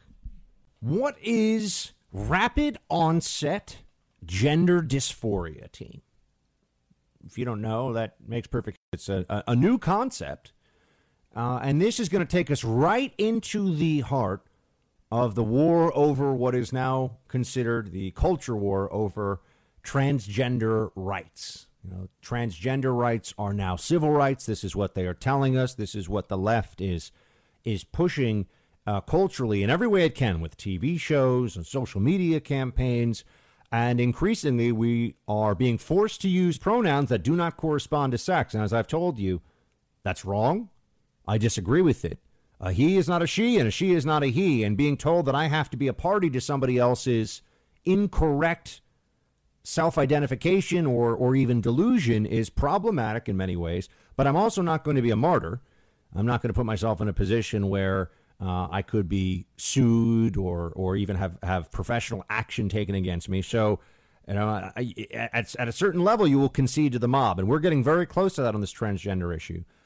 But this is a big, a big story that's getting very little play because of what it really entails and it has to do with not just the illiberalism of the left, which is now beyond any real debate. I mean, it's it's a reality, it's a thing.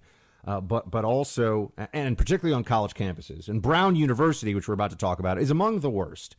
And I have a particular disdain for Brown. It has a long history of being. It, Brown was a social justice warrior factory before that was cool. You know, Brown was the has been the most left wing prominent university. People say it's elite because it's Ivy League. I got to tell you, I've I've never been particularly impressed with the product, as in the students that come out of Brown.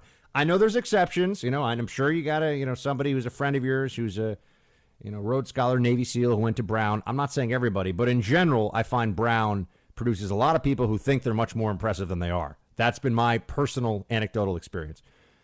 But the transgender fight, uh, or, or, the fight for transgender rights that's being discussed, uh, received quite a uh, an unwelcome bit of science recently, uh, and it comes courtesy of a, a, a peer reviewed article that came out at, at Brown University that had to do with this notion of rapid onset gender dysphoria. Now, folks, I, I get really deep into the weeds here on this left wing stuff so that I can explain to you, but you know, this is this is where it all happens, and, and the people that are making these decisions at say Brown University about a scientific paper. It is a scientific paper we're about to discuss.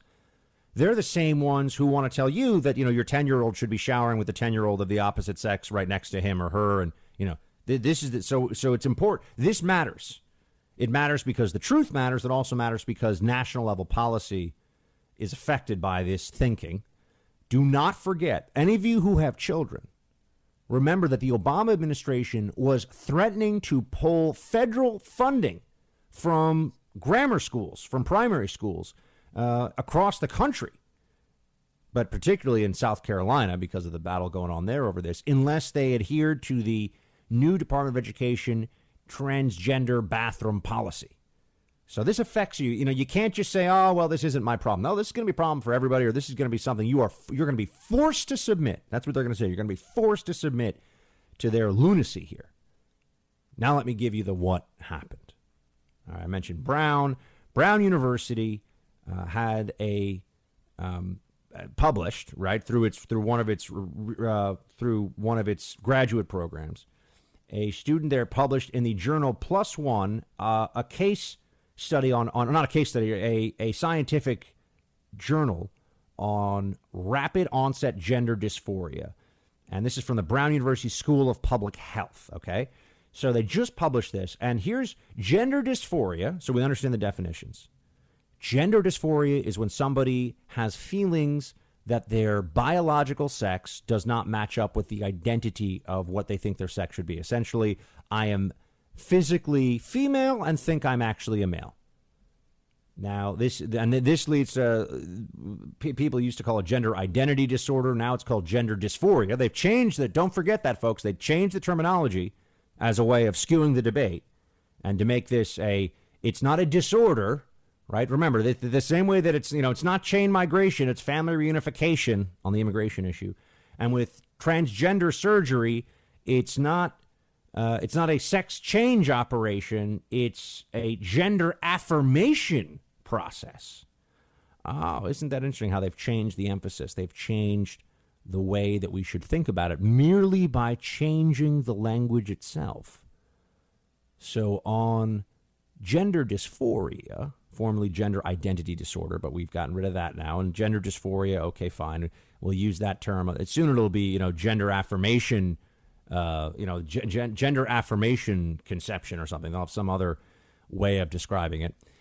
Uh, but rapid onset, that's what this study looked at. And rapid onset gender dysphoria is based on this paper and the significant research that it draws upon, you know, hundreds and hundreds and hundreds of case studies.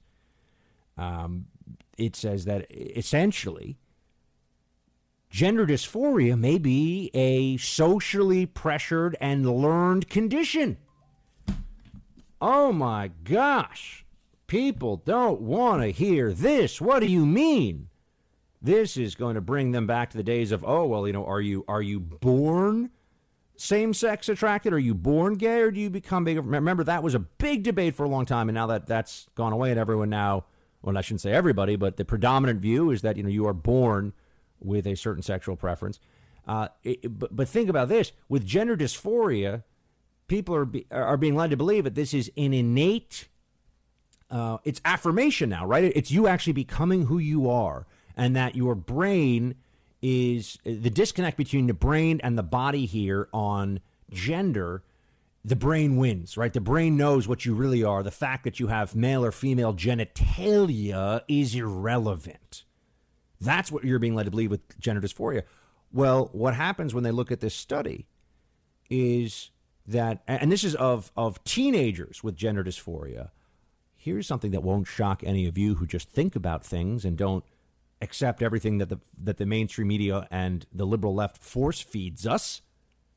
Kids, teenagers, who are same sex attracted, who have other people in their lives who become gender dysphoric, meaning they believe that they are now, you know, that they are now part of the transgender community, those kids are more likely to themselves become uh, members of or, or want to be members of the transgender community.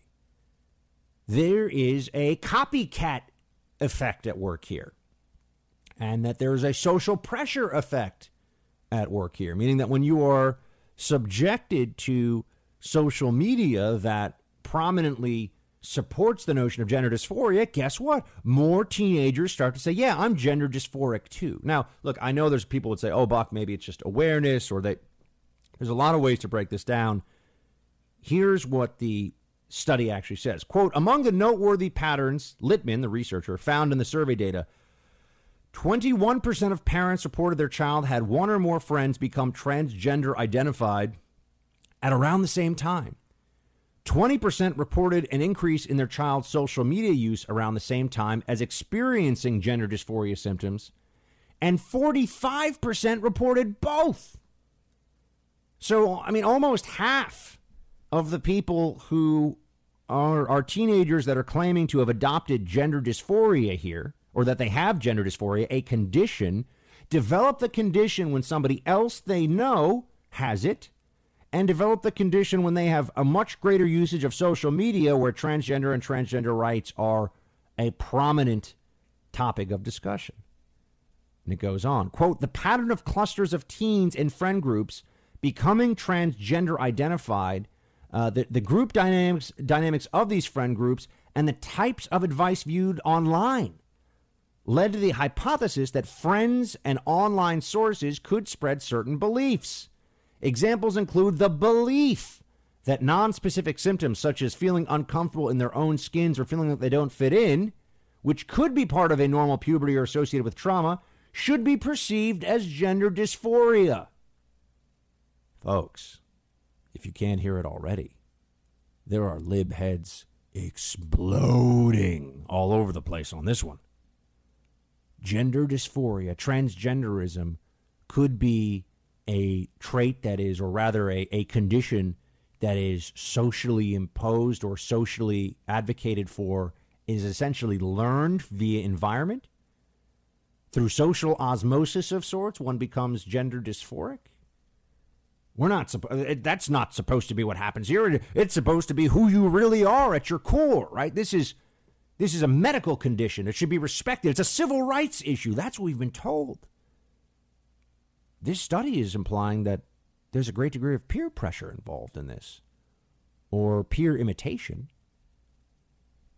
She continues on. The belief that the only path to happiness is transition, and the belief that anyone who disagrees with the teen is transphobic and should be cut out of their life. That's all part of it. Additionally, 62% of parents reported their teen or young adult had one or more diagnoses of a psychiatric disorder or neurodevelopmental disability before the onset of gender dysphoria.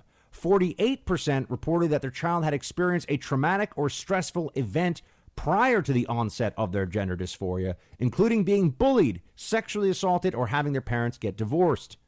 This suggests that the drive to transition expressed by these teens and young adults could be a harmful coping mechanism like drugs, alcohol, or cutting. With harmful coping mechanisms, certain behaviors are used to avoid feeling negative emotions in the short term, but they do not solve the underlying problems and they often cause additional problems. End quote. My friends, wow. This is a study based on real research, peer reviewed, published in a journal uh, that is challenging the whole notion of what makes somebody transgender. It's essentially saying that transgenderism is rooted in trauma and, in many cases, a psychiatric disorder. And those two things can also go hand in hand. And that it is increasingly the result of social pressure and imitation of peers, could be a coping mechanism, and is not, in fact, a, a, a, a civil rights issue, but is a psychiatric and social issue. Wow this is this is radioactive stuff on the left.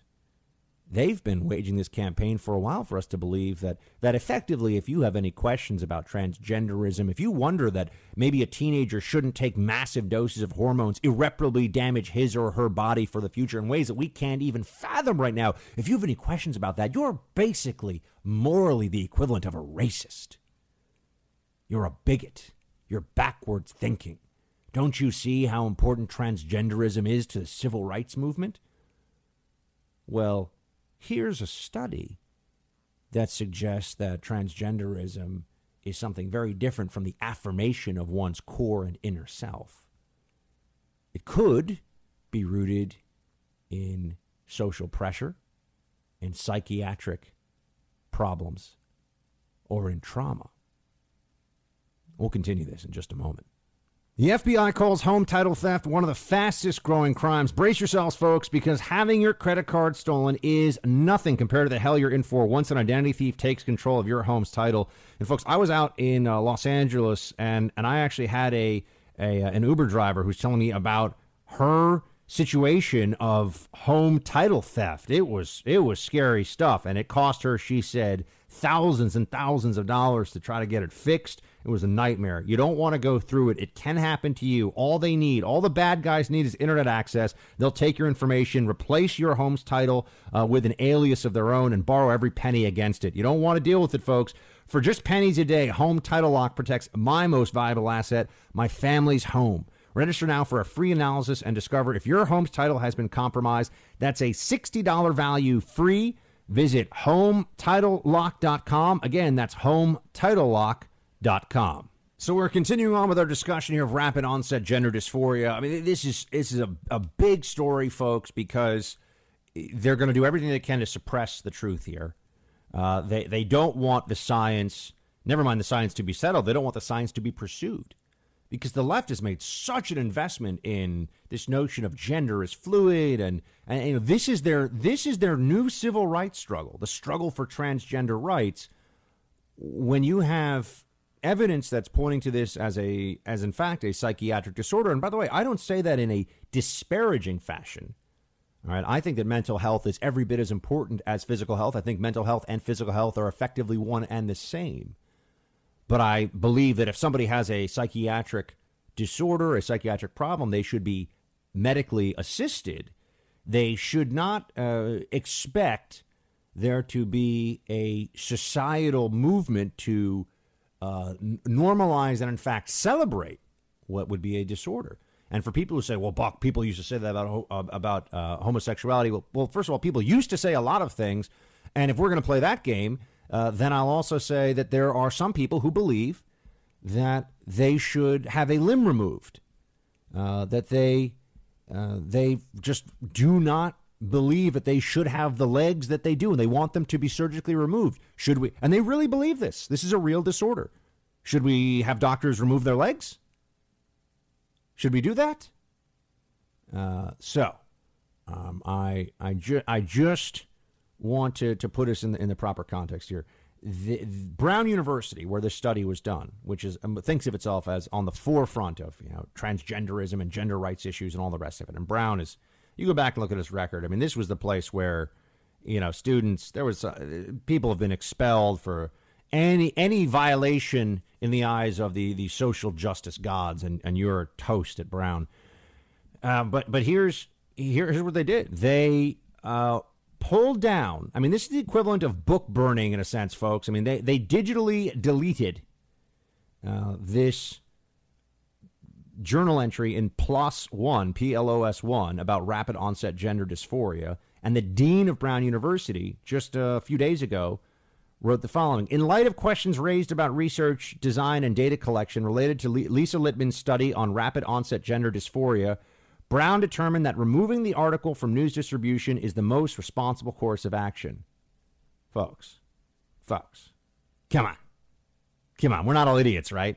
This has nothing to do with questions about uh, uh, data collection and research design. What a bunch of cowards at Brown. What a bunch of utter cowards. Okay, just say it. Just say what's really going on here. You do not want this study to be out there with Brown's, uh, you know, with Brown's uh, imprimatur on it, because it challenges core beliefs of the loony left when it comes to gender.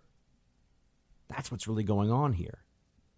Here's and it continued. By the way, I mean I can't read the whole statement to you, but it's it's exactly what you would expect. A lot of just, you know, mealy mouth, weasel word nonsense. Quote, the school's commitment to studying and supporting the health and well being of our sexual and gender minority populations is unwavering. Our faculty and students are on the cutting edge of research on transgender populations domestically and global. The commitment of the school to diversity and inclusion is central to our mission, and we pride ourselves on being a community that fully recognizes and affirms the full diversity of gender and sexual identity in its members. These commitments are an unshakable part of our core values as a community. End quote. That's right. Gender diversity is more important than the truth at an American university. That's what this is. That is what they're saying. Forget science. Who cares about the data? Who cares about science? It's more important that we be inclusive to the full spectrum of gender identity. And this is what we are up against. You know, these are the people on the left who want to lecture us about truth and facts and science and all this other stuff when it, they really just want the affirmation of their emotional needs through politics. That's what really this all comes down to. Uh, they they want the data to support their virtue signaling on gender on everything, and when it doesn't, they scrap the data. And they also send a very clear message here, folks, to anyone else at Brown or, or elsewhere across the country. You think about doing the numbers on this, running the numbers, they're going to come after you.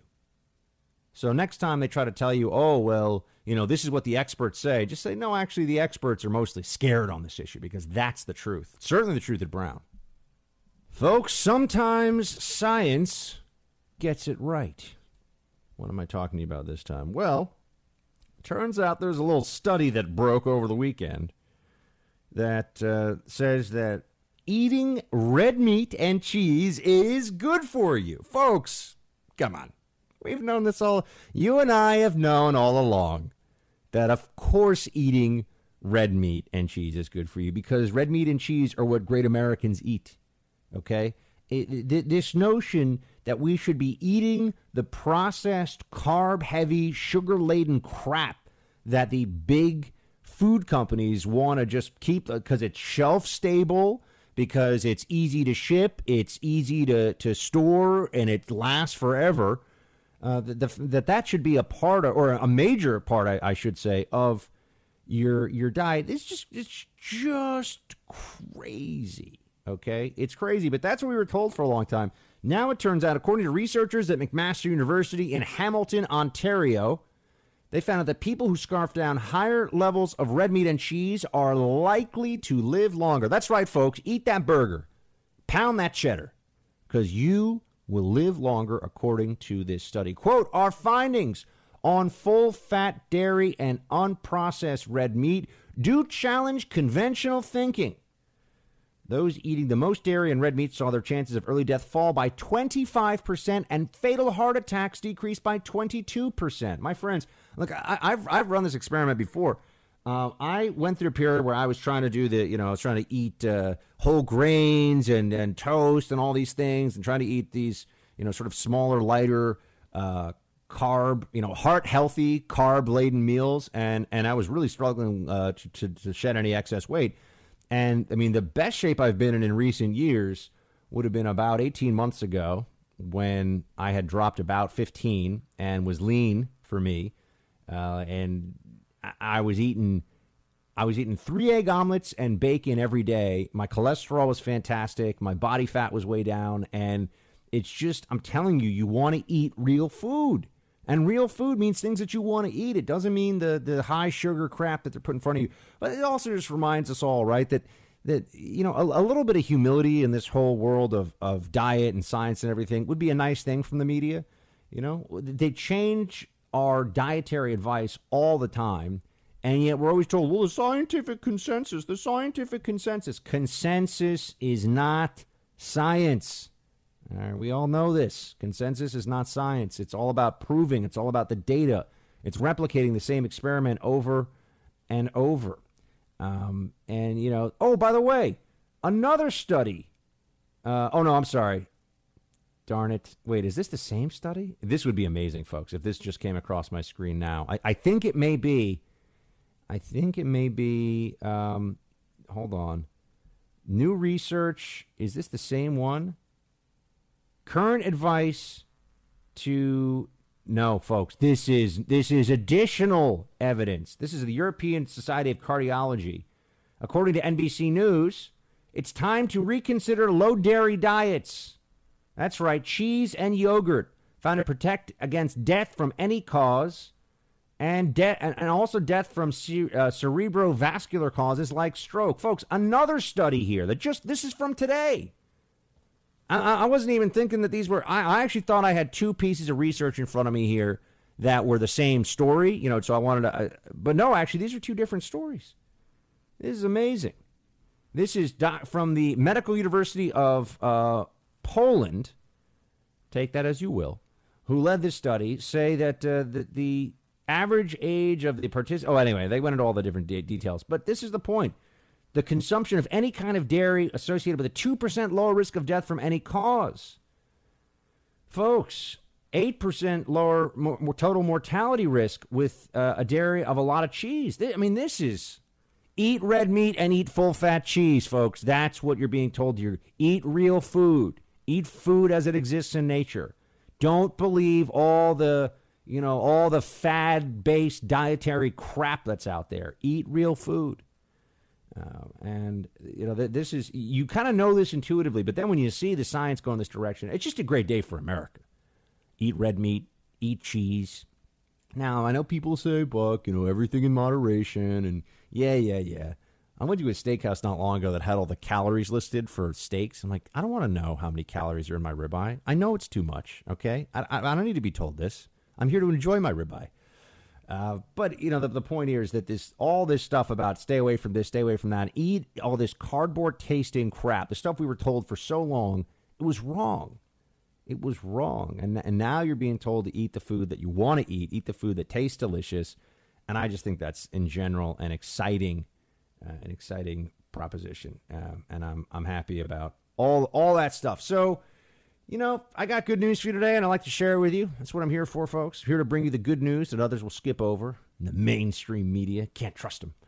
Uh, we're going to get into roll call here in, in uh, just a moment. Uh, also, please make sure that you subscribe to the podcast of this show because there's extras that go into your feed, like Shields High and also the Freedom Hut podcast, which this week is going to be a phenomenal one. Uh, we'll be right back.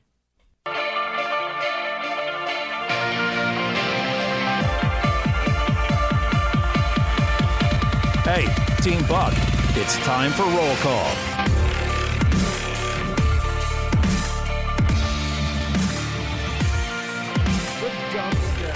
Roll call. It is back, my friends. The dubstep, and uh, I watched. You know, I flew back from Los Angeles. What was it? Last night. Got in kind of late. Was doing uh, rising this morning on about four hours sleep, as one does. NBD, no big deal, as the kids say. But I watched Deadpool two, which I I liked Deadpool one. Brandon, you you support this? I thought Deadpool one was very good for what it was. I did enjoy Deadpool one. I did not. see Right, it was sequel. good, and it was funny. Yeah, I, I liked I liked Deadpool one. I thought it was good. Uh, Deadpool two was okay.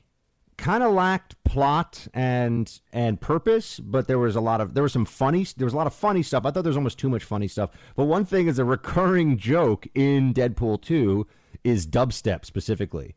Uh, them making fun of dubstep, and uh, I just thought that was that was amusing because it is it, it had its moment in the sun. I don't know if it's ever going to come back. For those of you who don't know, dubstep is well, it's kind of like what we played as the intro.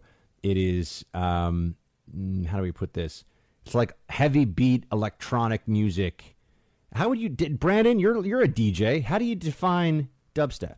I think you got it. You nailed it pretty well. Okay, The heavy go, yeah. electronic music, sure. heavy electronic music, right? Like very beat, beat and bass heavy electronic music. All right, fair enough. All right, let's get to roll call. Facebook.com slash Buck Sexton. That is the roll call rallying cry. That is where we do all the things that we do. And let's get right to it. We have Nicholas who writes Buck, I listen to your show as many others do. I am concerned if conservatism is lost in this November's election, what will happen to our country? Are we headed to another civil war? Instead of segregation, though, it will be between Dems and Republicans. Thoughts? Nicholas? I am, unlike some of the others out there who know that being a catastrophist is good for business, I'm here to tell you that we're going to be okay. It's going to be all right. Doesn't mean it's going to be easy. Doesn't mean we're not going to take losses and take some hits. I'm not saying that there won't be some really ugly stuff if uh, conservatives, uh, well, if, if the GOP loses in this midterm election, you can mark my words, they are going to try and uh, criminally prosecute a member of the Trump family. I don't know which one. I don't know how, but that will be the mission. That will be the goal. That that's something that I'm I'm very confident of. And think about what that will do to the country. You know, think about how they have been willing to destroy somebody like General Flynn, who served his country for 30 years in the military. But what what was Flynn's real sin? Was it that he lied, or was it that he supported Trump? We all know the answer to that, right? We all know why he's facing a federal, why he had to plead guilty to a federal felony.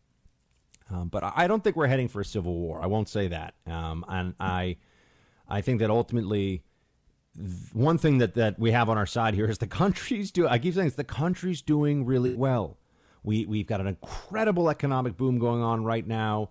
Jobs, manufacturing, the economy across the board, plus uh, the you know, we're, we're not we're not in the midst of a major uh, war. We're not in the midst of you know receiving daily casualty counts about our troops troops overseas. Uh, you know, there's a lot to be really thankful for right now, folks. I mean, I'm not saying everything's great and we got no problems. Of course not, but things are good. You know, we don't have this sense that radical Islam is about to fly a bunch more planes into our buildings or or uh, you know park truck bombs in front of major populated areas. And, and that was our reality for years, for years in recent memory. So the country is doing really well. And I think that's important for all of us to remember. Brian, uh, which also means I think we're not going into a civil war. Listening to the end of Monday's podcast, I imagine a scene in my head starring you and the Godfather. Buck, I feel like I want to trash the trash talk the Boondock Saints, but I'm afraid it will anger some of my listeners. Godfather, if you do, you may want to lay low afterwards. Buck, can you cover for me on Tuesday? Shields high, Buck. Shields very high. Brian, you may be onto something. I can neither confirm nor deny. I people love the Boondock Saints. Is is producer Mike within earshot, or is he getting is he getting a phone number for one of the lovely ladies that works in finance in, in the building on the different floors or whatever? Oh, so he is getting somebody's phone number. All right, producer producer Mike, man, that guy's always you got to keep an eye on producer Mike. He's a ladies' man. Um, but anyway, the, the uh, Brian, I mean uh, Brandon, Boondock. Brian's writing. Brandon, I'm talking to Boondock Saints. What's your grade for it? A, a B, B plus. A B. I, I see, mean, I nothing that's crazy. fair. You know, I think it's. I, mean, I enjoyed it, but I, I never got the immense hype. You know, uh, I, I, I don't understand the immense hype either. The best part of the movie is the is the intro and the intro music. That's the best part of the whole movie. Uh, the rest of it, I mean, when you okay, let me just do this. When you compare the gunplay in Boondock Saints, I know people say this is unfair, but compare that to like John Wick and just the sl- and they're very similar movies in a lot of ways, right? There's a there's some similar stuff going on. John Wick is like John Wick's in, just incredible, and it's just so stylish and well done. Wick blew me away. I- I was surprised by how good John Wick was. I agree with you. right? I think I think John Wick is great, uh, and you know John Wick Two delivers. It's not quite as awesome as John Wick One, but it delivers. It's solid. Anyway, uh, but Brian, to each to each his own. Melissa, greetings. I wish you would have Mike Rowe on as a guest. Besides being an excellent raconteur, he has a wealth of knowledge about choosing trade schools over college. I think he would be great on the show. Thanks, keeping the shields high and our pilums leveled. Oh, well, look at Melissa throwing in a little reference to the ancient Roman javelin known as the pilum. It was a weighted spear uh, with a, a wooden shaft, and then it and then at the end the, the tip was metal, and it kind of had a, a a metal projection out of the top as well. I'm trying to describe the pilum to you, but it's uh, the way it was weighted. It was a very effective short distance throwing spear that the uh, Roman legions carried, the legionaries carried. Uh, David, next up here. Um, oh, by the way, Mike. Sorry, Melissa. Mike Rowe is a guest. It would be fantastic, folks. I'll, I'll always be honest with you. There are some of these guests that you ask us for, and they're you know they are uh, respect. They respect what we do here in the Freedom Hut, and, and it's just tough to coordinate schedules.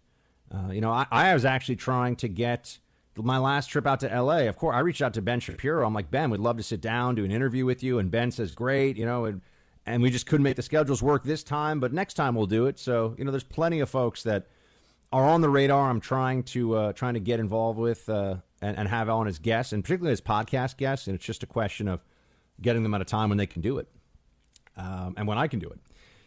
TJ writes, Buck, long time no talk. I was in Europe for the last two weeks. Try to keep up with you on podcasts, but hard to do while on vacation. It's all right, TJ. You're allowed to take a break. We had lots of good food, good beer, German, of course, good wine, Tuscan, and fun in general. But nothing's as good as the good old US of A. This especially became apparent when on the last day I was talking to my distant relative. Apparently, in Germany, it is illegal to homeschool your children. The state literally requires you to send your kids to public school. This was definitely alarming for me as my wife is expecting. Uh, although it may be likely that our child ends up going to public school, I just can't fathom being required to send them there. It really brings into perspective how free we are. God bless the USA from TJ. TJ is a great American and a patriot and a friend of the show. Um, yeah, yeah, man, it's, you know, Europe, there's a lot. We, we, we are more free. I think we often get this sense from the media, and it's because they love the, the big welfare state stuff in Europe, but that, oh, Europe is just as free as we are. False. False. There's really no First Amendment in Europe. It does not exist. It's certainly not the sense that we think of it. it doesn't even exist in Great Britain, folks. The First Amendment, free speech is way less protected in the UK than it is in America. Way less protected. So, you know, don't don't forget that when everyone's saying, "Oh, we should just be like a European socialist." Country. Nah, I'm not sure about that, folks. Uh, there's a lot of downside that comes with that, uh, and I would not want to just sign on to it. Um, Alan writes, "Hey Buck, did you get a chance to stroll around Venice Beach? Interesting place. You should have seen it 30 years ago. It was not so gentrified. Just read about, just read about Hillary and her 30,000 emails. Can you imagine the power the Chinese would have over her if she became president and they had all those emails? Scary stuff."